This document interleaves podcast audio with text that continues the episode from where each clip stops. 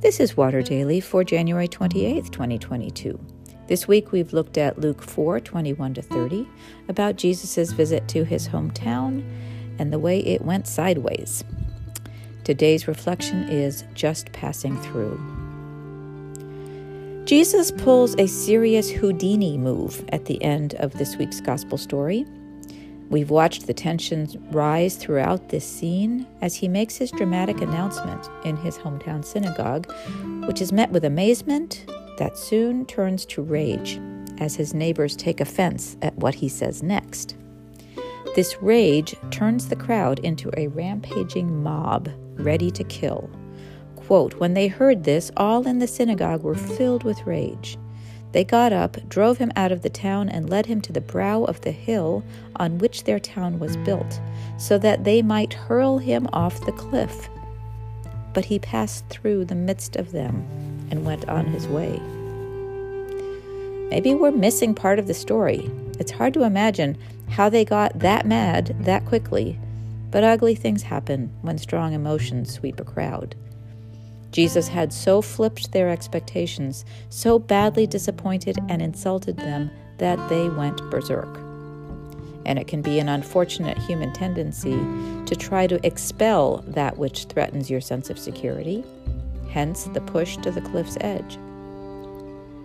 But somehow Jesus is immune to their evil intent and impervious to their attack. He simply passes through their midst and goes on his way. Did they stop looking at him, caught up in their frenzy? Or did he somehow make himself invisible or dematerialize the way he seemed to do a few times after his resurrection? We are not told. This curious scene does suggest to me a way to pray about situations of mass rage, whether in a real life mob or a media attack. To remember that Jesus is there, unseen, unnoticed, but present we can pray His presence into those situations.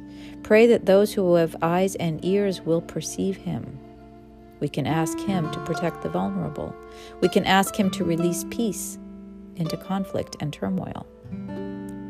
The incarnate Jesus was just passing through this world, and He transformed every situation He encountered, even His own suffering and death. The risen and ascended Jesus is still passing through this world through His Spirit, transforming situations, even among people calling for His blood or that of His followers. Now He can be everywhere and anywhere we call upon His name in faith. We need only invoke His name and by faith release His power and love and see what changes. They may never know He was there, but something will have changed.